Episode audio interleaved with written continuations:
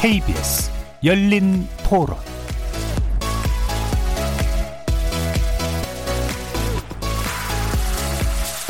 안녕하십니까. KBS 열린 토론 정준희입니다.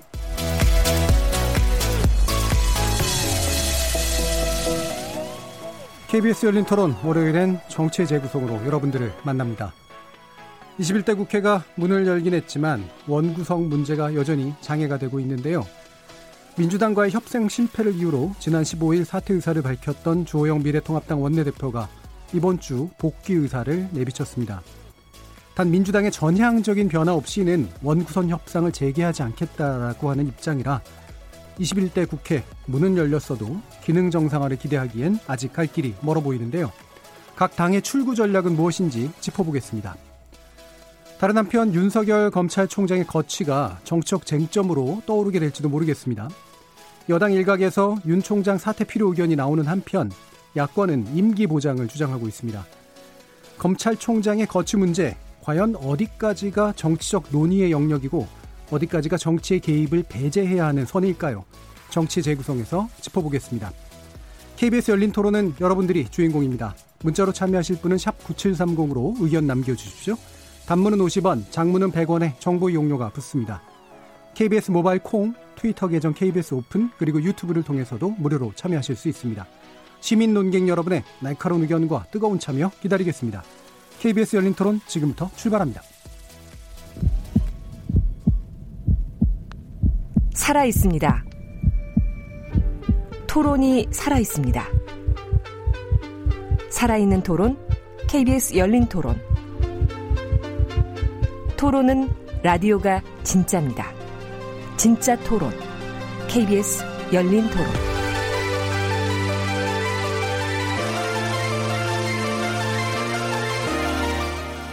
유권자들에게 정치에 대한 정확한 정보 그리고 깊이 있는 이해를 제공해드리기 위해 준비한 월요일 코너 정치의 재구성 함께해 주실 네 분의 논객 소개하겠습니다.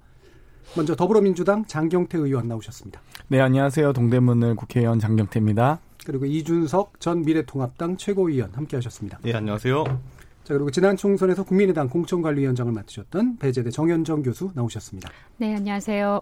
정의당 혁신위원이십니다. 김준우 변호사 나오셨습니다. 네, 안녕하세요. 김준우 변호사입니다. 자, 주호영 미래통합당 원내대표 어, 절에까지 가셨었는데 이제 집거가 대충 끝날 것 같고요. 국회로 일단 복귀는 하실 것 같습니다. 어, 관련해서 일단 뭐 좀 여쭤봐야 될 것 같아요. 어느 정도까지 가능할지 그리고 어느 정도의 속내를 가지고 계신 것일지 좀 궁금한데 이 부분은 이준석 전 최고께 한번 여쭤야겠네요. 어떻습니까? 제가 사실 저도 이제 언론만 가지고 이 내용을 파악하기는 어려워서 그렇겠죠. 아까 조호영 네. 원내대표께 직접 연락을 드렸었는데 음. 어쨌든 지금 언론에서 뭐 복귀라든지 아니면 집거를 끊는다 이런 표현은 다소 앞서 나간 부분이 음. 좀 있는 것으로 보인다. 예, 예. 지금 민주당 쪽에서 어떤 형태의 중재안이든지 아니면은 협상안도 나오지 않은 상황 아니겠습니까? 예. 그런 상황 속에서 목요일에 이제 본회의가 예정돼 있는데 본회의가 실제로 진행되는지 아니면 또 그것이 유예되는지 아니면 그 사이에 어떤 협상안이 나오는지 등등을 고려해서 복귀 가능성은 열어놓겠지만은 예. 복귀가 확정된 것은 아니다 이렇게 말씀드릴 수 있겠습니다. 음, 그러니까 언론이 좀 앞서가는 면도 있고, 예, 예. 그렇죠. 그리고 사실은 복귀를 기정사실화하면 또 그것도 좀 곤란하잖아요. 그죠? 그래서 네. 다소 이제 네. 좀 어, 저희 입장에서는 좀 불편할 수 있는 것이 음. 일부 언론이 사실 원론적인 얘기거든요. 복귀를 네. 완전히 안 하는 어떤 가능성은 열어주겠다 정도를 복귀한다로 이제 앞서서 내면서 예, 사실 예.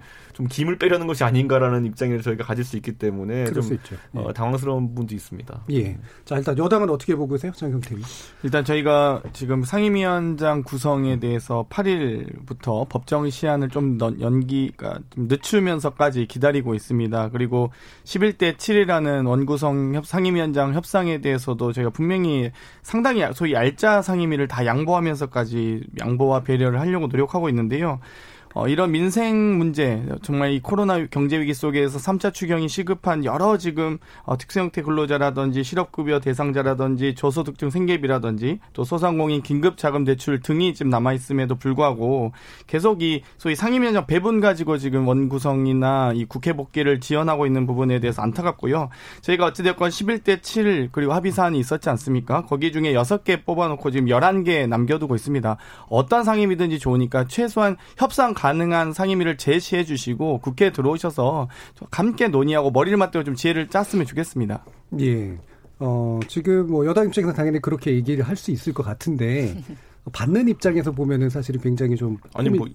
이미 다 여섯 개 예. 선택해놓고는 왜 뭘 이제 뭐 야당한테 양보한다는 얘기를 합니까? 그거를 음. 뭘 협상 가능하다는 얘기를 합니까? 제가 예. 협상 조건 제시하겠습니다. 법사위요. 얘기해 보세요.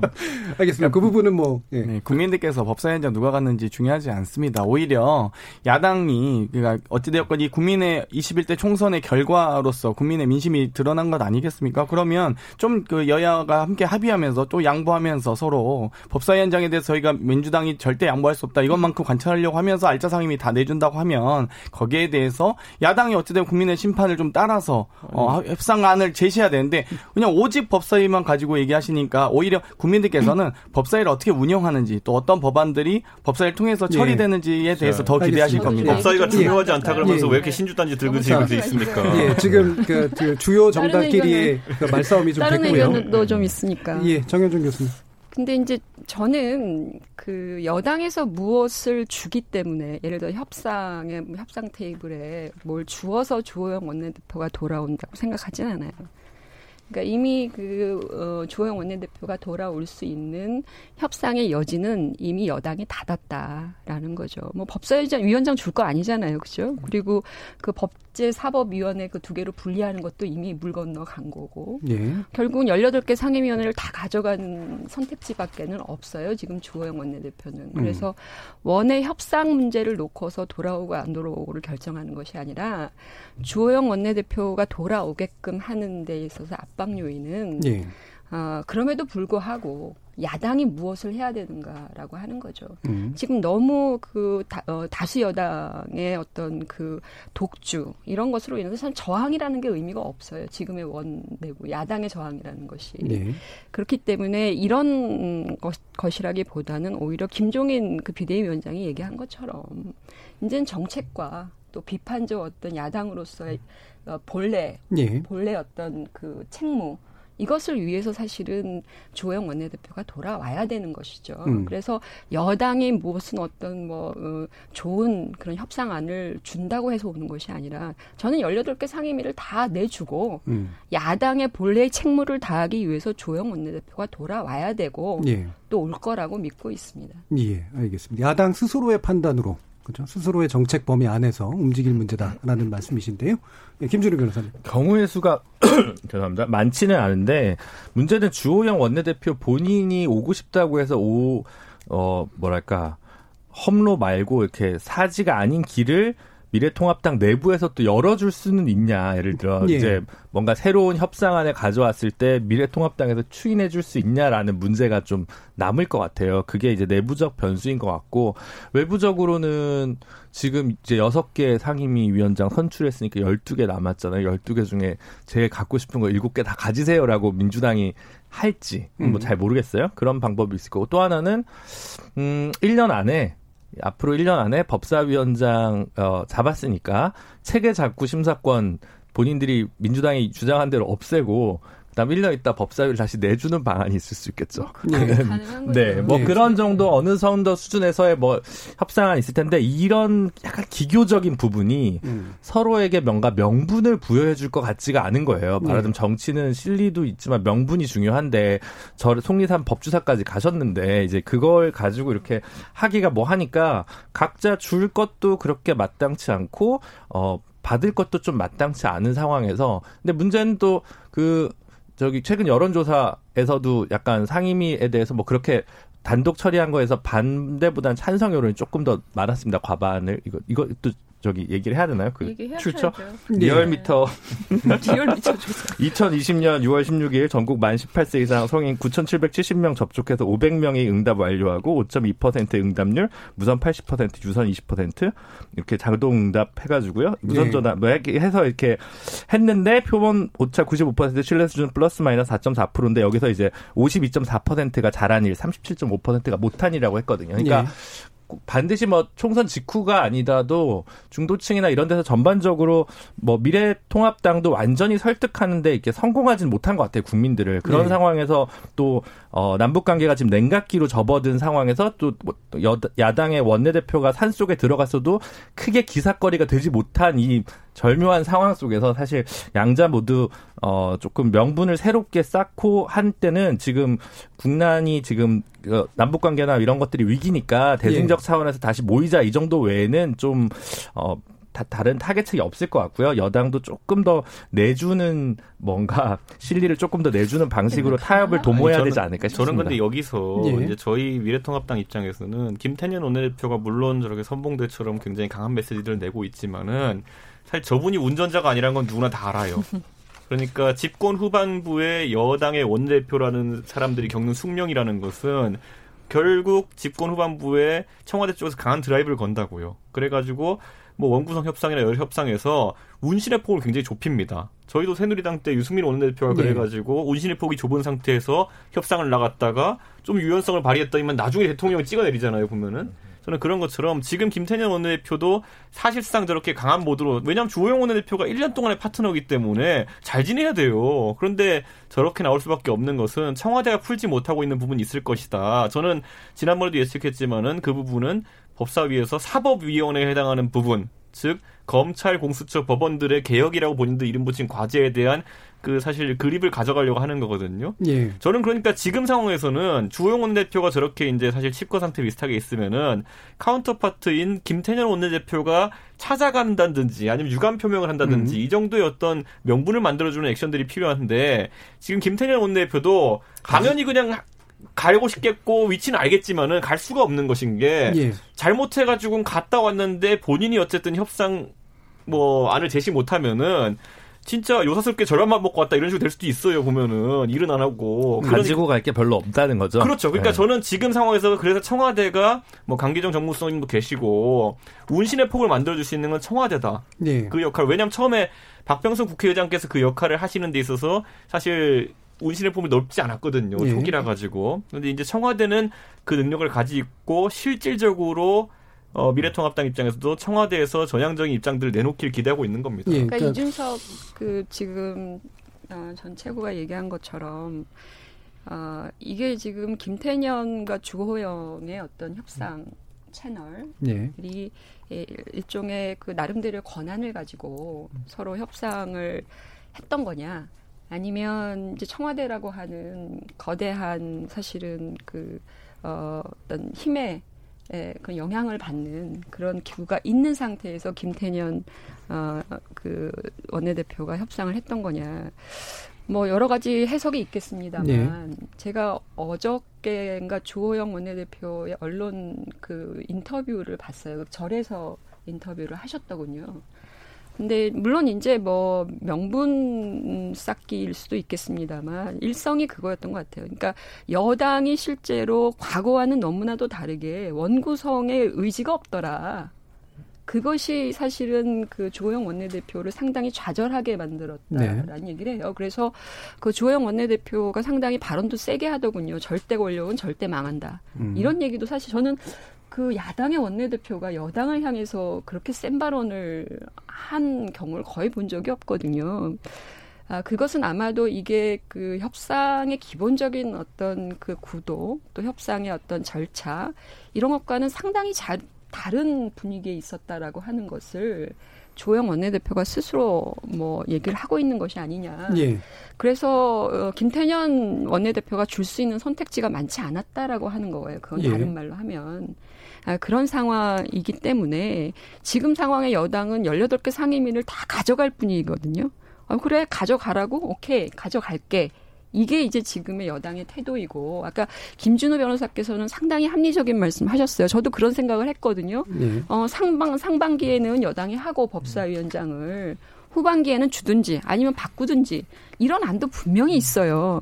근데 여당 내에서 이런 얘기는 나오질 않잖아요, 거의. 자, 그렇죠. 예, 그래서 두 분, 예. 그런 상황에서 본다면 이거는 원천적으로 협상이 불가능한 국면에 있기 때문에 예. 그거와 무관하게 조영 원내대표는 그럼에도 불구하고 야당이 갈 길 상임위원장직에 근, 저기 하지 말고 야당이 갈 길을 가지고 돌아와야 하는 그런 상황이다. 그 책임만 지금 남아 있는 것이 예. 아니냐. 음, 이두 분의 이제 말씀을 좀 요약해 보면 음, 물론 약간 다른 부분도 있고 음. 비슷한 부분도 있습니다만 어, 과거의 경험으로부터 또 나온 이야기이기도 하고요. 그래서 뭐 합리적 추론일 수도 있고 사실 또 확인이 안된 얘기일 수도 있고 일단 청와대가 문신의 폭을 좁혀놓은 거다라고 하는 얘기잖아요. 그래서 애초부터 협상이 거의 불가능했다라는 부분에 대해서는 장경태 의원 어떻게 얘기죠? 네, 뭐 박근혜 대통령과 미래통합당의 분위기는 어떤지 모르겠으나 민주당은 사실 그런 분위기는 아니고요. 뭐 그러니까 대통령 스타일 자체가 간섭이나 개입을 하지 않는 스타일이기도 하고 이해찬 당대표가 그런 어떠한 뭐 청와대 소위 대통령이 아닌 다른 사람들에 의해서 개입하는 것을 용납하지 않는 분이시기 때문에 전혀 분위기는 다르고요. 오히려 사실 이 조영 원내대표의 칩거에 찾아가지 않는 이유는 제가 이제 사실 음으로 양으로 알기에는 상당 부분 두 분이 충분한 논의와 합의에 다다른 것으로 알고 있습니다. 그런데도 그 불구하고 그 조호영 원내대표와 뭐 김태년 원내대표께서 예. 상당한 부분 합의한 것으로 알고 있고요. 오히려 우리가 칩거에 들어갔을 때 사실 조호영 원내대표의 소위 출구 전략이 좀 없었다. 오히려 그 어, 오히려 저희가 봤을 때는 합의안을 의총에서 부결시킨 자당 의원들에 대한 항의 표시도 있다. 그러니까 단순히 민주당에 대한 항의만으로 사실 집거에 들어간 건 아니거든요. 예. 그래서 오히려 미래통합당에서 그러면 원내대표 본인들이 선출한 원내대표에 대해서 그리고 그 원내대표의 정치적 결단에 대해서 전혀 지금 신뢰하지 않고 있거든요. 예전에 사실 패스트트랙 과정에서도 나경원 원내대표가 여야 합의안을 만들었음에도 불구하고 자당 의총에서 부결시키면서 그, 그 동물국회까지 다, 다가가는 그런 이 난장판이 된 국회를 만드는 모습들이 있는데 미래통 통합당 의원님들이 조금만 저는 네. 자당의 원내대표의 합의에 대해서 좀 더 존중하시고 거기에 대해서 의견을 좀 더 같이 한번 이 어떤 지혜를 좀 발휘해 주셨으면 좋겠습니다. 네. 그 부분은 김준우 변호사님 얘기부터 네. 듣고요. 저는 근데 이제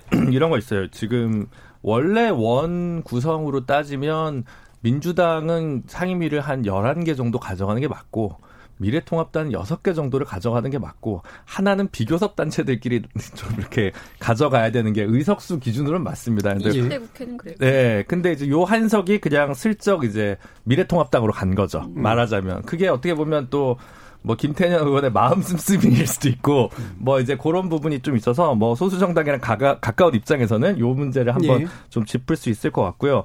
어 저는 동의하는 게 그러니까 그 자당 내에서도 좀 숨통을 미래통합당 안에서 좀 열어줘야 될 것 같아요. 황교안 대표 때도 너무 이제 강대강으로만 나경원 원내대표랑 두 분 다 강대강으로 하다 보니까 조금 여지가 좀 사라진 감도 없지 않아 있거든요. 그러니까 무슨 얘기냐면 19대 국회나 20대 국회나 뭐 그 전에 18대 국회에도 어, 대부분의 법안은 제가 볼 때 협치입니다. 연말에 몇백 개씩 막 하는데 어, 사운을 걸고 명운을 걸고 싸우는 건 1년에 한 두세 건인 것 같아요. 예를 들어 뭐 미디어법이었다. 어, 그 MB 정부 때는 박근혜 정부 때는 뭐 예를 들어 뭐 테러 방지법이었다. 이런 네. 식으로 이제 양쪽이 세게 붙는 게 이제 몇 건 그렇게 많지는 않은데 있긴 있는 것 같거든요. 근데 지금 올해는 어, 정부가 일단은 법사위에 건 것 같아요. 그래서 여당이 이렇게까지 세게 걸면 사실 야당은 명분만 쌓지 사실 내줄 수밖에 없는 그런 장면들이 1년에 한두 번 있다고 저는 생각합니다. 근데 이게 원구성으로 된 게 좀 특이한 경우긴 한데 어 그래도 그 정도까지는 야당으로서 좀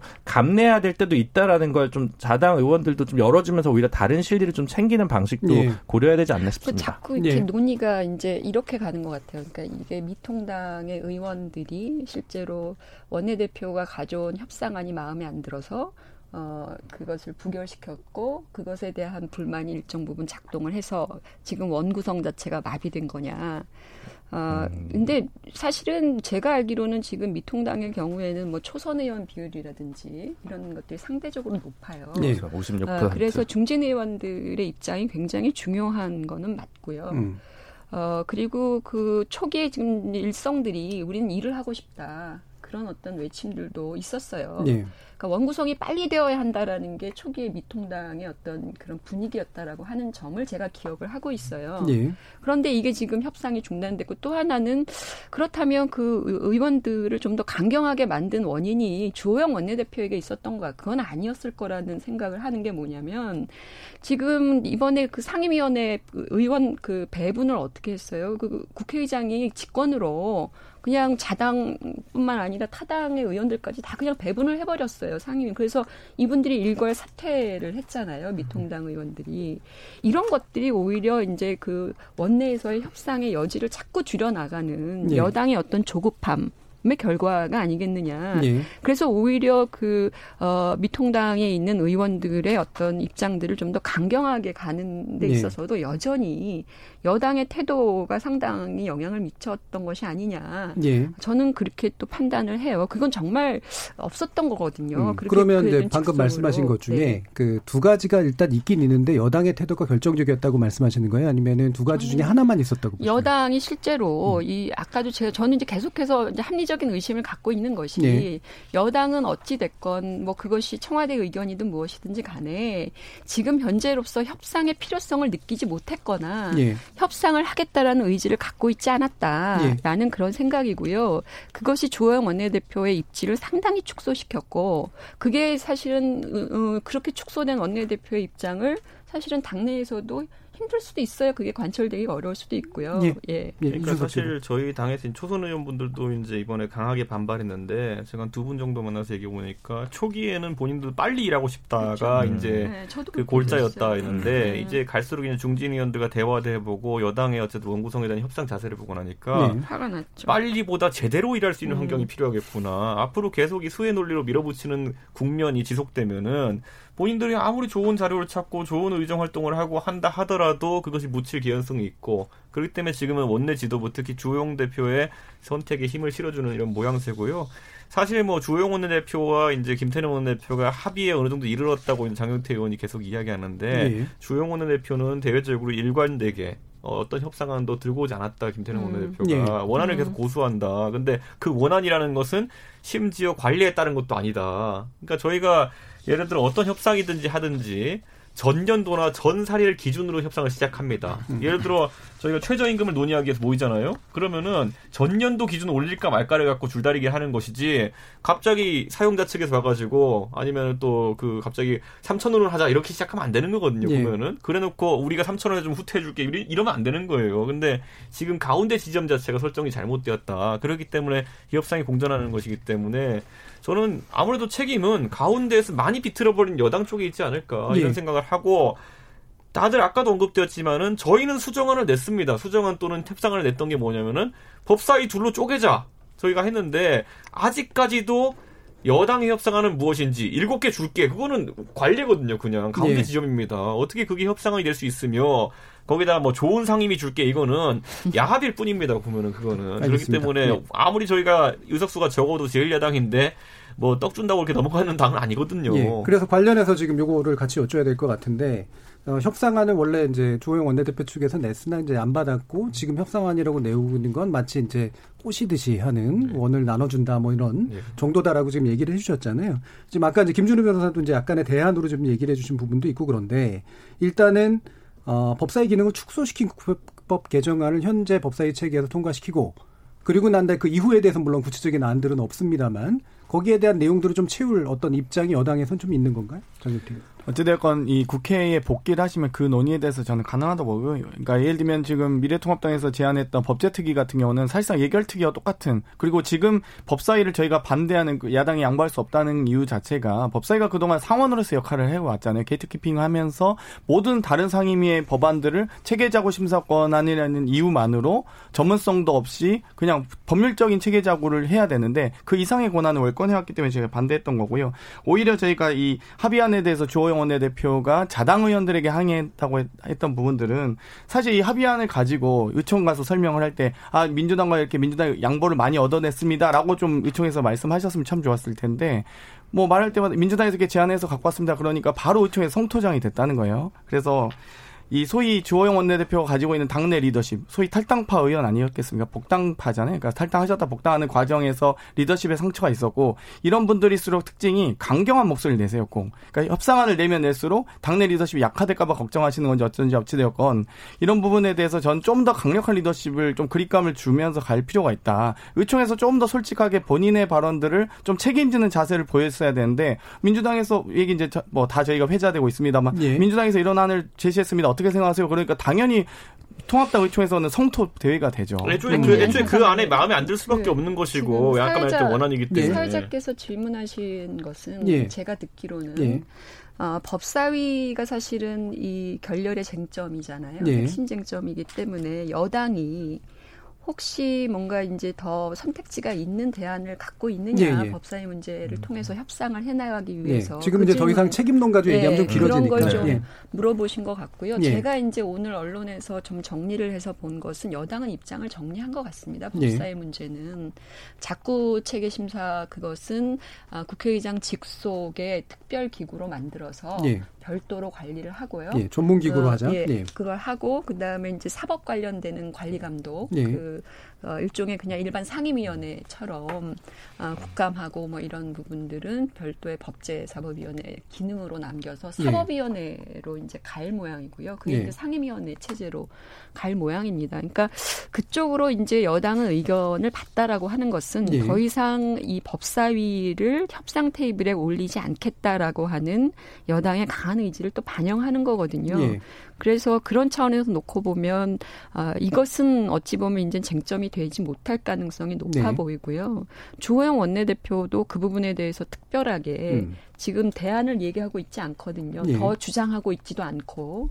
그래서 그런 상황에서 있지 않은가 이렇게 보고 있어요. 예, 김준훈 변호사님. 네, 그렇죠. 그러니까 음. 뭐 요지 부동인 것 같아요. 이 부분에 대해서. 음. 그래서 더 퇴로도 없고 음. 네, 주호영 의원께서 계속 불공을 드리는 이유가 아닐까 싶습니다. 그래서 계속 이걸 주호영 원내대표한테 맡길 게 아니라 그래서 저는 좀 상징적이었던 게 김종인 비대위원장이 직접 내려갔는데 뭔가 구체적인 메시지가 없는데 두 분이서 그냥 안부만 전하고 오진 않았을 거 아니에요. 그러니까 뭔가 좀 다른 루트를 통해서 여의도의 다른 뭔가 협치가 좀 복원되는 이걸 지금 주호영, 김태원, 김태년 one track으로만 맡길 일은 아니지 않을까 이런 고민이 좀 듭니다. 예.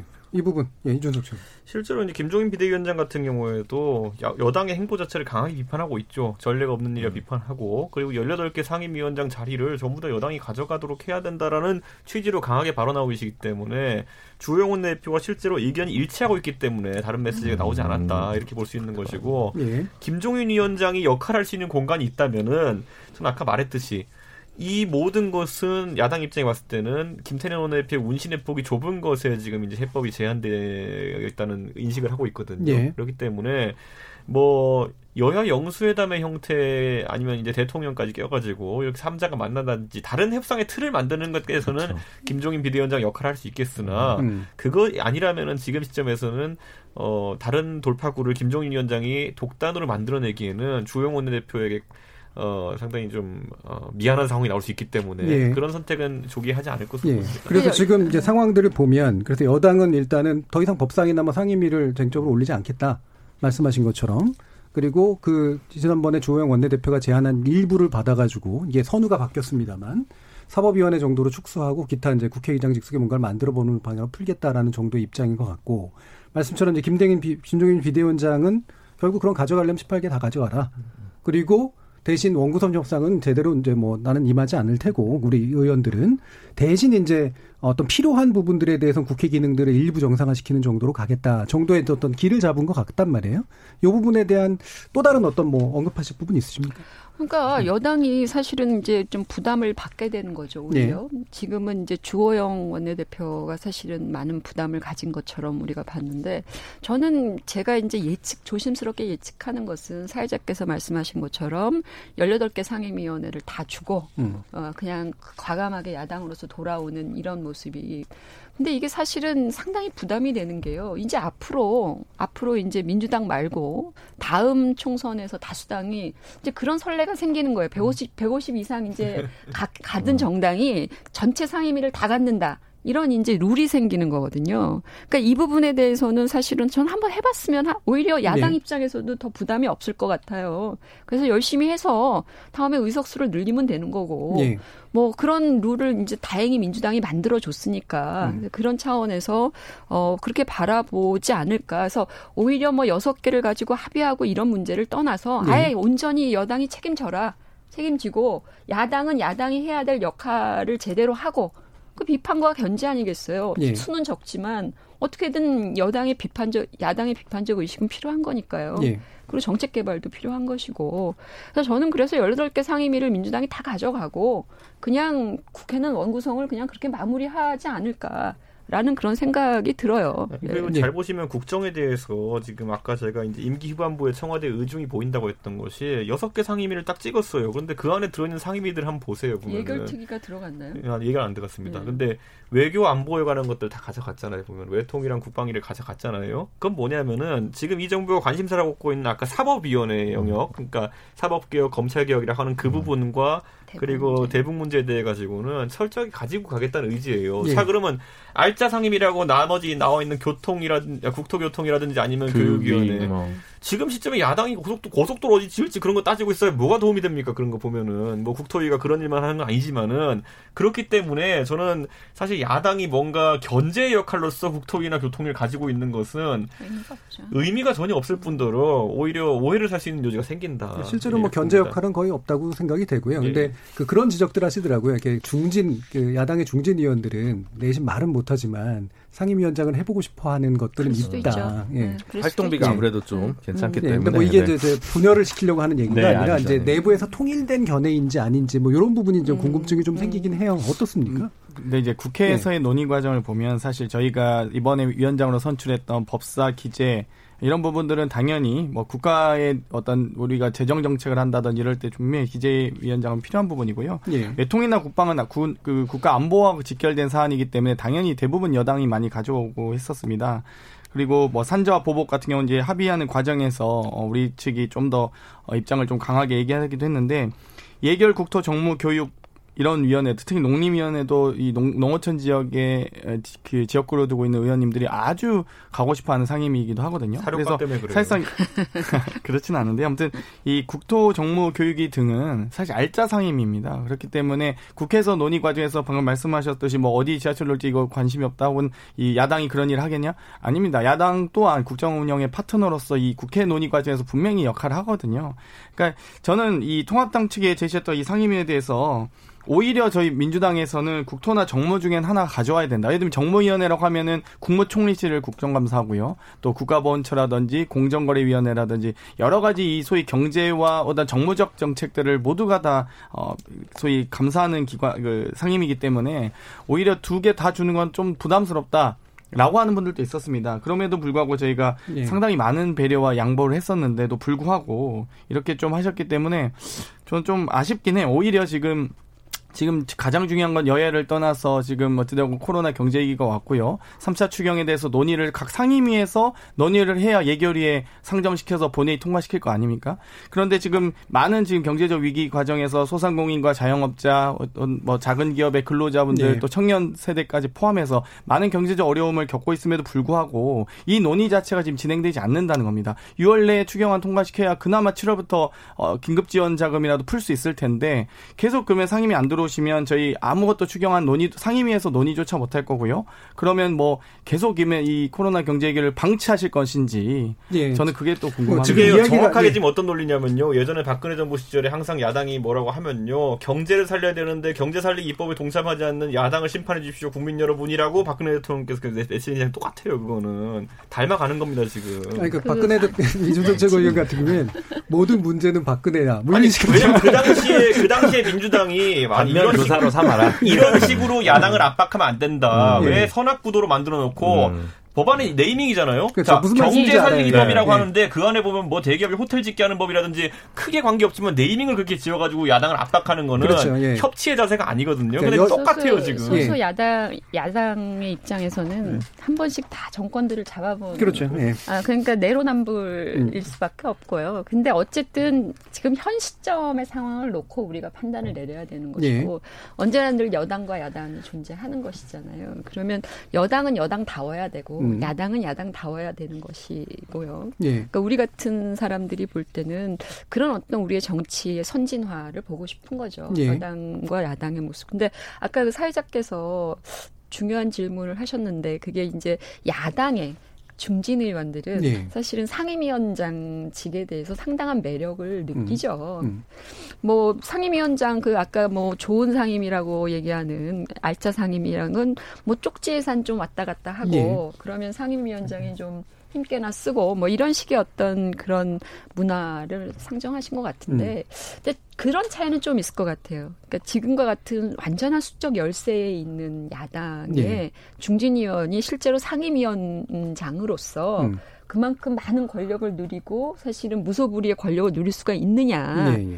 오히려 그 상임위원회 구성을 보면 여당 의원들이 또 많이 있으면 내부적 견제가 많고 음. 또 감시도 많은 거죠 그만큼. 그래서 오히려 지금 야당의 중진 의원들이 알짜 상임위원회의 위원장이 된다는 것은 오히려 좋은 효과보다는 음. 감시의 대상이 되고 또는 어떤 정치적인 공격의 음. 빌미가 되기도 하고 예. 아까 이준석 최고가 얘기한 것처럼 오히려 불미스러운 일을 만들었다는 이런 식의 음. 내용들이 생기게 되고 예.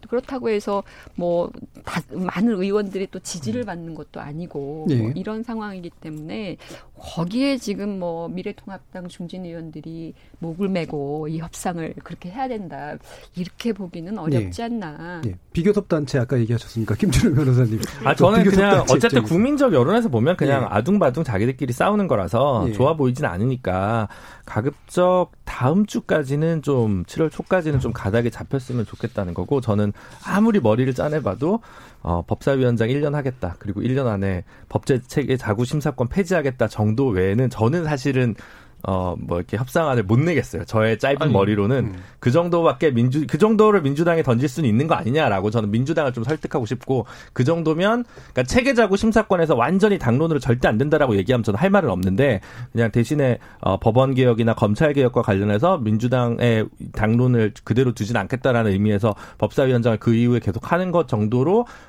타협은 불가능할까? 뭐 이런 정도의 이제 기대가 있는 거고요. 저는 그런 면에서는 어쨌든 1년에 한두 번은 여당한테 약간 뭔가 이니셔티브를 인정해줘야 되는 거 아니냐라는 입장이 있어서 그게 예. 총선 결과에 대한 뭐, 막, 막, 저는 이럴 때 굳이 미사역으로 뭐 촛불 민심 이렇게 쓰는 건 별로 좋아하지 않아요. 그렇게 예. 좋아하지는 않는데 그냥 요 정도 정도는 좀 하고 넘어갈 수밖에 없지 않을까 이렇게. 예. 저는 제가 마지막으로 제가 그래서 이준석 예. 최고께 예. 질문을 드리면서 아마 발언 기회를 드릴 텐데 그러니까 지금 과거 그러니까 현재 미래통합당 입장에서 보면 체계 자구 싶은 사건이 그런 식으로 이제 없어지고 난 다음에 네. 명확한 대안이 없는 상태에서 법사위를 받는 게 네. 견제 기능이 있다라고 생각할까? 뭐 이런 질문이 네, 좀 뭐, 있어요. 그렇죠. 네, 그런 부분이 있죠. 그래서 네. 아까 김준우 변호사의 타협안이 예. 미래통합당의 매력적인 안이 되려고 한다면은 음. 사실 이제 전반기 후반기로 나누면은 처음 1년 동안이 가장 이제 법사위가 음. 할 일이 많을 음. 거기 때문에 음. 야당이 해야 되는 음. 것이고 제가 항상 말했듯이 성동격수라고 처음에 상원 기능이라고 해가지고 음. 법제위 기능을 여당이 공격했지만 공격했지만은 음. 사실은 관심이 가는 것은 사법위원회다. 네. 그래서 지금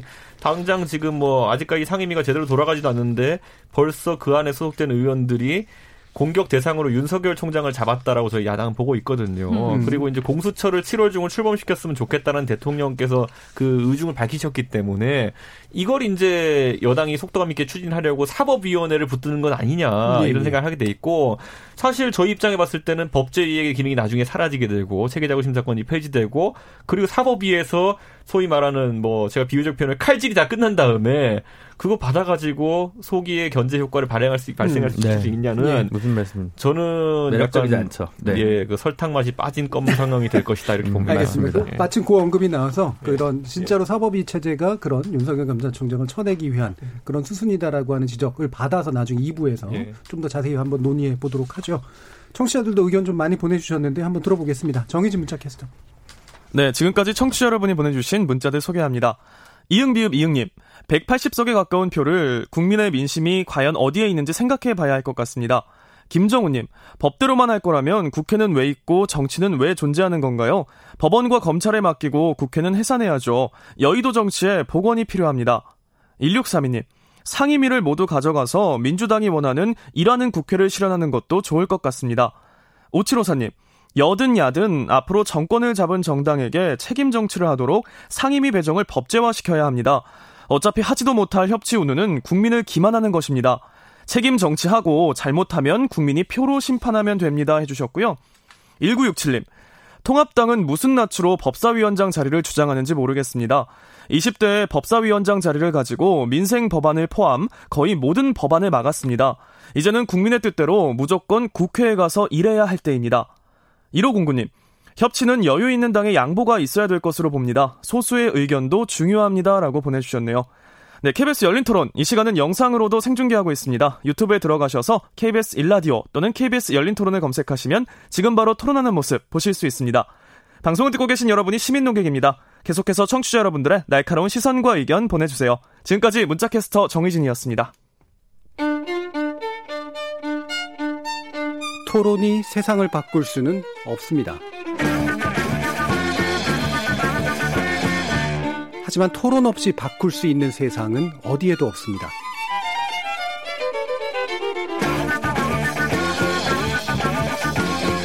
세상의 선한 변화를 갈망하는 당신. 정답이 아니라 질문의 힘을 믿는 당신. 우리 KBS 열린 토론에서 만납시다.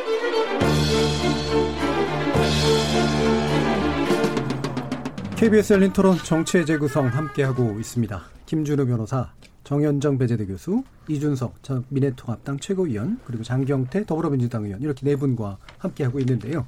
앞에 일부 이제 그 마무리에서 얘기했던 바로 이제 그 이준석 전 최고께서 지금 얘기해 주신 결국은 이제 그 청와대 그러니까 지금 집권 후반기의 계획 중에 뚜렷한 것 중에 하나는 이 사법위 체제를 통해서 공수처 그다음에 윤석열 검찰총장에 대한 어떤 어, 그립감 뭐 이런 것들을 가지려고 하는 것이다라고 하는 그런 지적에 대해서 지금 일부 이제 여권에서 이제 이 이야기가 사퇴론이 나오고 있다는 말이죠. 이게 어느 정도까지 여권의 이야기이며 어느 정도까지 현실성이 있습니까?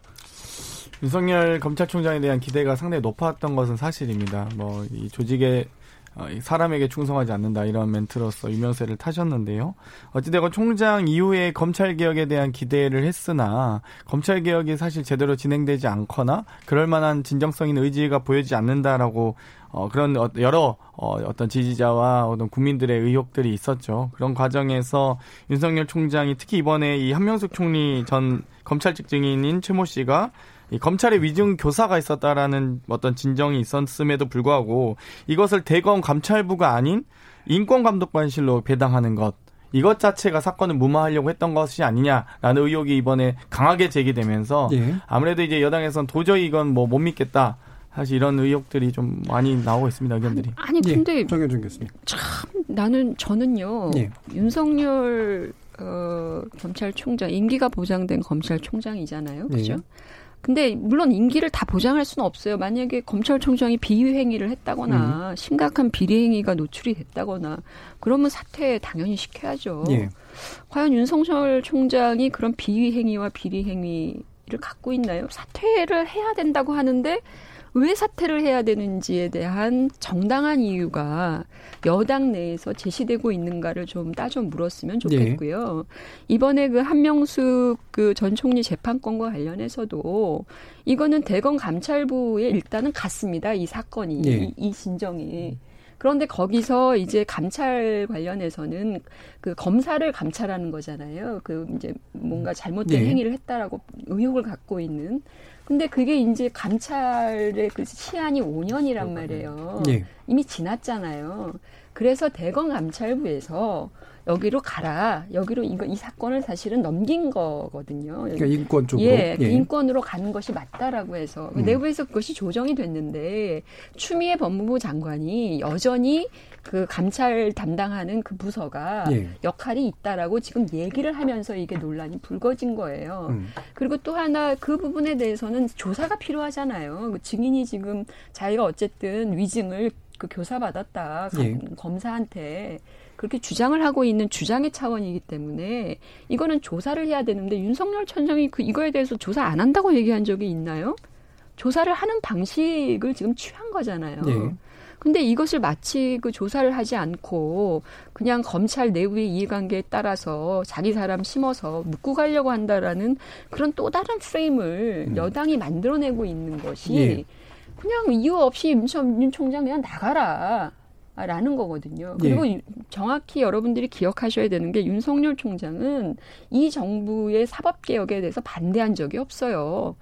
문제가 있었다면 조국 수사에 대해서 적극적이었다는 거 그거 하나지. 예. 그거 관련해서 언제 검찰 사법개혁에 대해서 반대 의견을 낸 적이 있습니까? 그 윤리감찰관인가 그것도 사법개혁의 일환으로 윤, 어, 윤 총장 스스로가 만든 2018년도에 만든 예. 제도이기도 하고요. 예.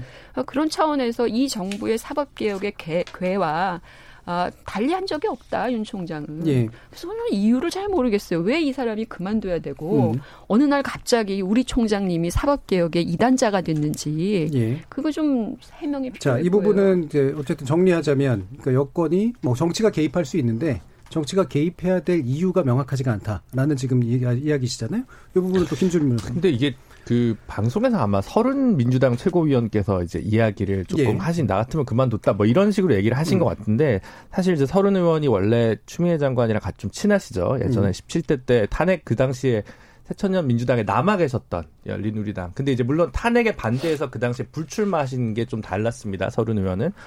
근데 지금 사실 비주류세요. 엄밀하게 얘기하면. 음. 그리고 오늘 이해찬 대표가 윤석열 총장 이야기 함구령을 내렸다는 기사가 나왔거든요. 네. 이건 음. 적절치 않다. 그러니까 제가 볼 때는 이건 좀 정제되지 않은 의견들인 것 같아요.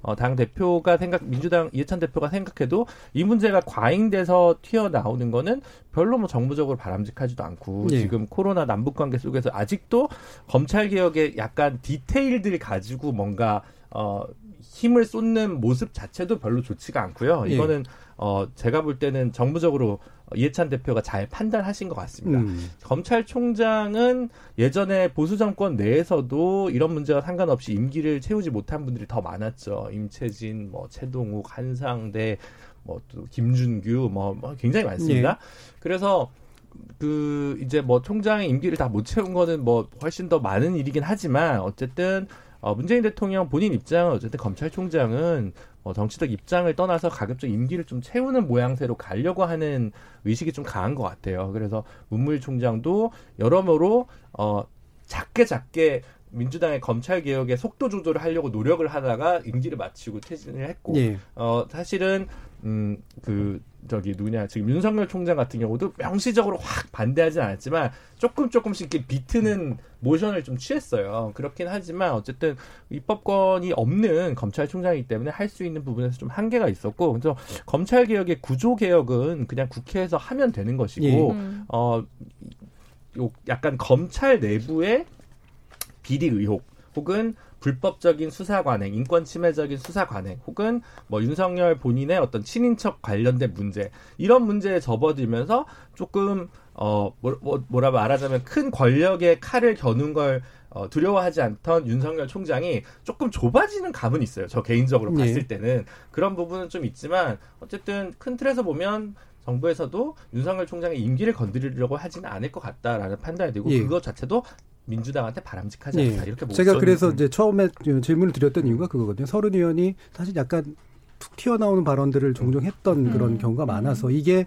여권의 이제 일반의 의견인지 또는 뭐 청와대까지 마치 조율이 된 의견인지 아닌지 이런 게 궁금하더라고요. 음, 근데 그런, 나 저는 예. 아 말씀하세요. 아니, 그런, 돌, 그런 어떤 인신공격성 발언들을 서로 논의 했다는 것에 대해 가지고 음. 굉장히 유감인 것이 음. 뭐 이래서 뭐 하면 안 된다 이런 식으로 할 것 같으면은 전 정치하는 사람이 대선 때 허위 사실 유포해서 형사라으면 정치하면 안 돼요.라고 제가 말하지는 않을 거예요. 왜냐하면 이게 지금 시점에 서른 의원이 공격한 것이 집단적 사고냐 아니면 개인의 돌출 행동이냐 예. 저희가 분별하려고 하고 있는데 분명히 지금 뭐그 윤석열 총장에 대한 공격이라는 건 연속적으로 이루어져 온 것이고 음. 그 상황 속에서 집단적인 사고가 작동했다 볼 수 있는 개연성이 있고 저는 이번에 추미애 장관과 윤석열 총장 간의 갈등 사실 뭐 윤석열 총장이 받아치고 있는지는 잘 모르겠습니다만 갈등 상황을 보면은 국민들이 봤을 땐 굉장히 우려스러운 지점들이 있는 음. 거예요. 음. 결국 국민들은 검찰이라는 기관이 공정성과 그리고 법 앞에 공평함을 유지하기를 기대하고 있는데 검찰의 물론 내부 문제를 다루는 사안이긴 하나 이 둘이 삿바 싸움을 하는 이유 자체가 자. 그 어떤 그 한모 씨가 등장하자마자 위증교사 의혹을 다루기 위해 가지고 한 측면에서는 감찰로 다룰 수도 있고 한 측면에서는 인권위원회 측면에서 다룰 수도 있는 거예요. 네. 그런데 각자 여기에서 누가 다루는 거냐 갖고 싸우는 이유는 누가 다루냐에 따라서 결과가 다를 수 있다는 생각을 하기 때문이거든요. 네. 근데 저는 이거 자체가 국민들이 봤을 때는 야 내가 가가지고 무슨 뭐 피의자 신문이 제가 조사를 받는데 왼쪽 방에 들어가냐 오른쪽 방에 들어가냐 때문에 내가 만약 처분이 달라질 것 같으면은 이게 검찰이 얼마나 정치적인 조직으로 비춰질 수 있겠어요. 예. 그러니까 저는 이게 윤석열 총장과의 갈등 관계 속에서 추미애 장관이 지금 검찰에 대한 국민적 신뢰도를 저하시키는 그런 행동을 하고 있다 이런 생각이 들고 저는 지휘권을 이렇게 발동할 사안들이 여러 가지가 있을 수 있겠지만은 네. 이번에 이 실질적인 지휘권을 발동하게 되면서 검찰의 독립성이라는 거 아니면은 또 고유성이라고 하는 것에 대해 가지고 심대한 타격을 준 사안이에요. 저는 이거는 나중에 이 감찰이든지 아니면은 이 인권위원회 결과든지 나오고 봤을 때 이게 뭐 이견이 발생하기 어렵게 좀 명명백백한 결과가 나올 거라 생각합니다. 네. 왜 이런 사단이 발생했는지에 대해 가지고는 한번 정치적으로 풀어볼 필요가 있을 것 같습니다. 그 네, 저도 비슷한 의견인데요. 아까 우리가 서른 의원 음. 문제 또 뭐 내부에 지금 김남국 의원 같은 경우에는 검찰의 지휘권 수사권을 없앤다 뭐 이런 얘기까지 네 지금 좀 뭐안 예, 그래도 좀 이따 할 얘기군요. 뭐 이게 예. 저는 사실은 뭐 헌법을 말하고 있지만 결국은 이제 우리는 검찰을 갖지 못하는 걸 지향하는 거냐 여기까지 지금 논의가 나가 있어요. 예. 검찰이 필요 없는 거냐 뭐 이런 데까지 나가 있는 건데 그 일련의 어떤 행동들의 중간 매개 역할을 한 것은 지금까지 과정들을 놓고 보면 이준석 최고위원이 얘기한 것처럼 추미애 장관이에요. 추미애 장관이 검찰청 법 에 따라서 예. 법무부 장관이 검찰청장의 수사 통해서 수사 지휘를 할 수 있도록 한다든지 수사의 어떤 특정한 수사에 지휘를 할 수 있다라는 그 법적 조항을 가지고 예. 비합법은 아니에요. 합법적으로 하고 있어요. 추미애 장관이. 예. 근데 항상 이렇게 보면 추미애 장관이 실제로 어그그 그 부분을 가지고 어, 이 검찰의 어떤 검찰적인 어떤 역할과 총장의 역할 이런 것들을 상당히 위축시키고 갈등을 불러일으킨단 말이에요. 예. 이건 정치권에서 하는 게 아니라 오히려 행정부서 음. 내에서 음. 또는 같은 어떤 기관 내에서 지금 이런 식으로 대립각을 세우고 나오고 있다라고 하는 것은 예. 이게 정치권에서는 특별하게 할 수 있는 뭐 음, 일종의 일탈행위라고 뭐 볼 수 있겠지만 이거는 청와대나 행정의 어떤 수반이 예. 실제로 이런 입장을 갖고 있지 않은 상태에서 추미애 장관이 이렇게 할 수 있을까요? 저는 그렇지 않다고 보거든요. 예. 그렇다면 오히려 청와대와 이 행정부 내에서 법무부 내에서는 일정한 어떤 합의가 있고 그런 차원에서 자꾸 해서 윤석열 체제를 실제로 제약해야만 무언가가 이루어지는 그런 상황인 것인지 예, 예. 이런 의혹을 자꾸 갖게 한다라고 하는 예. 것이고요. 예. 어, 추미애 장관 같은 경우에 저는 이해 충돌 여지도 있다고 봐요. 이번에 음. 한명숙 총장 문제와 관련해서는 2017년도였던가 그때 한명숙 전 그, 총리 예, 예 총장이라고 그 추미애 예. 그 법무부 장관이 당 대표였었죠. 네. 민주당 당 대표일 때 그 법원 판결이 났을 때 대법원 판결이 났을 때 그것이 부당하다고 스스로 주장하신 분이에요. 추미애 장관이 그 예. 한명숙 그 재판의 결과가 그게 왜 이해 충돌이 되죠? 아니 그러니까 그때 자기 입장을 얘기하고 그죠? 그분이 지금 직접 그와 관련되는 증인교사 이 부분을 음. 또 수사하라는 그런 어떤 특정한 문제에 개입을 하고 계세요. 이미 그분은 그것이 부당하다고 입장을 표명한 적이 있어요. 음, 왜냐하면 그, 이해 충돌이라는 개념이 의견을 그러니까, 표명하면 된다 안 된다의 문제는 아닌 것 그러니까 같아요. 그러니까 저는 이제 그러니까 법무... 자기의 의견이 예. 실제로 의견 특정한 자기 의견을 갖고 있는 사람이 예. 실제로 그 문제를 그 수사를 지휘할 수 있는 권한 권한을 음. 갖고 있는 이 상황이거든요. 예, 예. 이거는 객관적으로 사실은 그 기구가 해야 되는 것이잖아요. 근데 예. 이분은 이미 그 법원 판결에 대해서 개인 의견을 갖고 계셨던 분이에요. 알겠습니다. 아주 강하게. 예. 장경태 의원 뭐, 말씀 듣고요. 예. 뭐 서른 최고위원이 어찌됐건 헌법기관으로서 국회의원으로서 의혹이 있다면 질의할 수 있고요. 질체가 어, 검찰총장의 업무에 대해서 질책하는 의견을 낼 수도 있겠죠. 다만 이 이번에 법사위 전체회의에서 나왔던 이야기들은 이 진정 사건을 왜 대검 감찰부가 아닌 대검 인권부를 거쳐서 중앙지검의 인권 어, 감독관실에 배당했느냐거든요. 인권감독관 같은 경우는 2006년부터 2007년에 윤석열 검찰총장이 대검 중수부 당시에 검찰 연구관으로 함께 일했던 분입니다. 이런 의혹들을 저희가 제기하는 게 입법부의 역할이죠. 행정부를 견제하는 게 입법부 아니겠습니까? 그렇기 때문에 누군가요? 또 한편으로는 어찌되었건 우리 이 민주당 법사위원장과 민주당 출신의 법무부 장관 아니겠습니까? 그럼에도 불구하고 입법부와 행정부로 나눠져 있기 때문에 역할분 상권 분립의 원칙에서 역할분을 하신 거고요. 네. 저는 이 질책과 질의를 했다고 해서 이것 자체 가 문제가 되나요? 이건 좀 오히려 좀 이 과대해서 해석하신 것 같습니다. 네. 저는 아까 했지만 법적으로 이 제기를 하는 거는 문제되지 않아요. 음. 정무적으로 민주당이 네. 어, 이거를 너무 볼륨감 있게 가져가는 게 별로 좋지 않을 것 같다는 판단인 네, 거예요. 네. 한명숙 총리 사건이나 어 뭐 윤석열 총장 건과 관련돼서는 어 뭐 이야기는 튀어나올 수 있죠. 당에서 그래서 저는 이해찬 대표가 약간 함구령 비슷하게 내린 네. 보도가 네. 나온 것 같거든요. 이거를 볼륨을 높이는 거는 그렇게 정무적으로 깔끔하게 떨어지지 않아 보인다라는 예. 제언을 드리는 것이지 뭐 이렇게 다 할 수 있는 얘기예요. 예를 들어 아까 정현준 교수님 얘기했듯이 이거를 인권 감독관으로 하는 아 감찰 실효가 끝났으니까 인권 침해 가능이라고 얘기할 수도 있고 예. 근데 유달리 이게 특히 그저 채널 A 사건까지 맞물려 가지고 조금 음. 약간 팔이 너무 윤석열 총장이 안으로 굽는 거 아니냐라는 면에서 봤을 때는 외부 판사 출신이었던 한동수 감찰본부장에게 이거를 주는 게 오히려 또 공평 무사하게 보여질 수도 있고 네. 이건 이제 약간 해석이나 어떤 판단이 갈릴 수 있는 부분이기 때문에 저는 충분히 논쟁이 될 수 있는 사안이라고 네. 생각합니다. 하지만 음, 음, 음. 이거 가지고 국정 운영에서 핵심적으로 정쟁의 대상으로 삼는 거는 이건 제가 볼 때는 조금 하수 아니냐. 네. 저도 제가 그래서 이제 법적인 네. 문제하고 네. 정무적 문제 구별하자라고 네. 저도 김준우 변호사 의견에 약간 더 하고 싶은 것이 사실 우리가 표면적으로 또는 이제 법 문구 거꾸로 해석해가지고 검찰에 대한 지휘권이 법무부 장관에 있다 이런 해석을 하기 시작하면요. 예. 사실 뭐 국무총리는 행정 각 부처를 통할할 수 있어요. 그럼 국무총리가 지시를 할 수도 있어요. 그렇게 따지면은 예. 줄줄이 내려가면은 예를 들어 육군 참모총장이 군 정권이 있기 때문에 뭐 사단장한테 명령 내리고 사단장이 그러면은 연대장한테 명령 내리고 쭉 가다 보면 소대장까지 명령 내릴 수 있겠죠. 자 그러면은 육군 참모총장이 어디 소대에 오늘 고기 반찬이 나와야 되는지 말아야 되는지 결정해야 되느냐 그건 아니거든요. 네. 보면은 음. 이 사안은 우리가 지금 한명숙이라는 이름이 꼈기 때문에 그런 것이지 사실 보면은 인권 침해를 당했다고 주장하는 그냥 한 어떤 그 증인이 사실 진정을 제기한 사건이거든요. 맞아. 자 그럼 대한민국의 유사하게 이런 진정을 한 사안에 대해 가지고 법무부 장관이 하나씩 사안 파악해 가지고 집권 여당의 의원들까지 동원돼 가지고 메시지를 내느냐.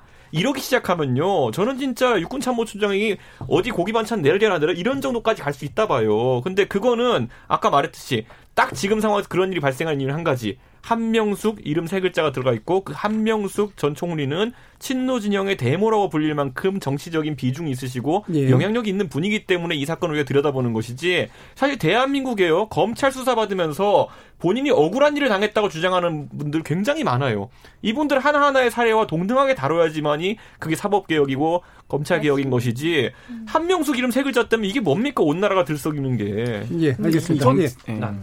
예, 먼저 아니 예, 사실 이제 하면서 이름에 대해서 거론되는 것에 대해서 일정 부분 일리가 있다고 봅니다. 그만큼 저희가 검찰의 어떤 중립성이라든지 검찰의 어떤 뭐 검찰총장 임기 보장이나 이런 것들을 말씀하실 텐데요. 거기에 대해서 저희가 분명히 검찰의 독립성과 자치성을 존중하고 보호하고자 하는데 이 당시 검찰이 정치적 보복의 성격으로 야당의 정치인을 탄압하기 위해서 검찰 수사를 위증교사까지 갔다라고 생각하기 때문에 저희가 이 수사만큼 재수사해야 된다라고 말씀드리는 거고요. 하면서 개인을 위한 수사가 아니라 검찰의 보복 수사의 관행을 끊고자 하는 겁니다. 인권 수사 하자고 검찰총장 스스로도 얘기했는데 그걸 스스로가 지금 폐기하고 있기 때문에 저희가 자꾸 이제 그러지 말았으면 좋겠다는 의견을 내고 장의원한테 요거 한 가지만 물어볼게요. 이 한 모 씨가 참고인이 지금 이번에 이제 이런 진정을 제기한 것인데 사실 제가 듣기로는 문무일 총장 시절에도 이런 걸 비슷하게 했다고 들었어요.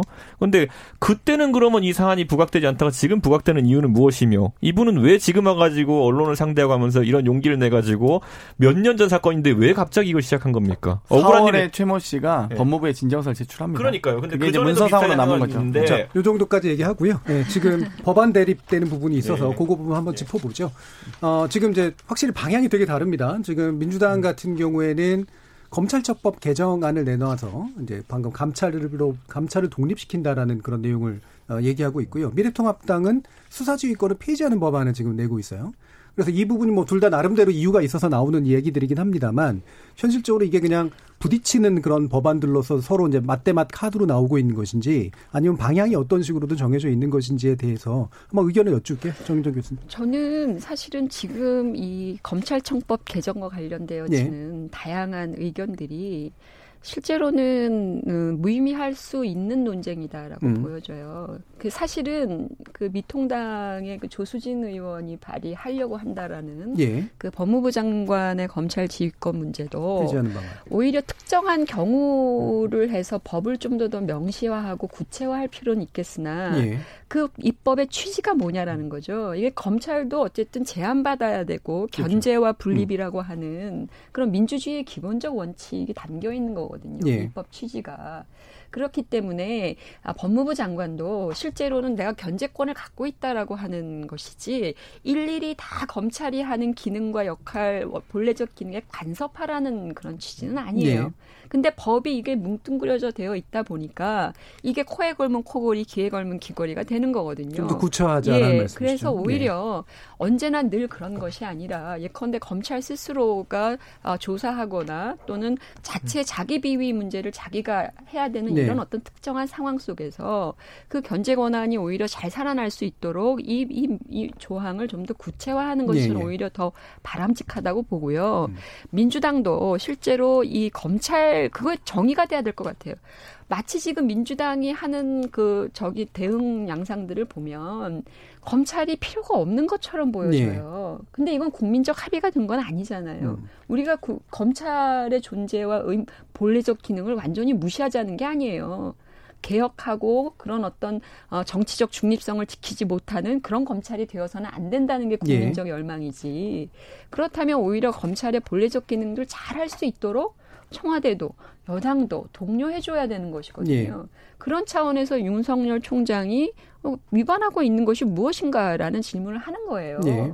그렇다면 아, 그런 쪽으로 오히려 여당도 건강하게 검찰을 개혁하고 변화시키는 쪽으로 가야 되는데 이게 중간 중간에 무슨 뭐 어떤 사건이 들어가고 네. 어디에다 배당을 했느니 마느니 이런 방식으로 어, 추미애 장관 스스로가 그걸 지금 프레임을 이상하게 만들어가고 있단 말이죠. 예. 그러니까 여당도 좀 각성을 해서 음.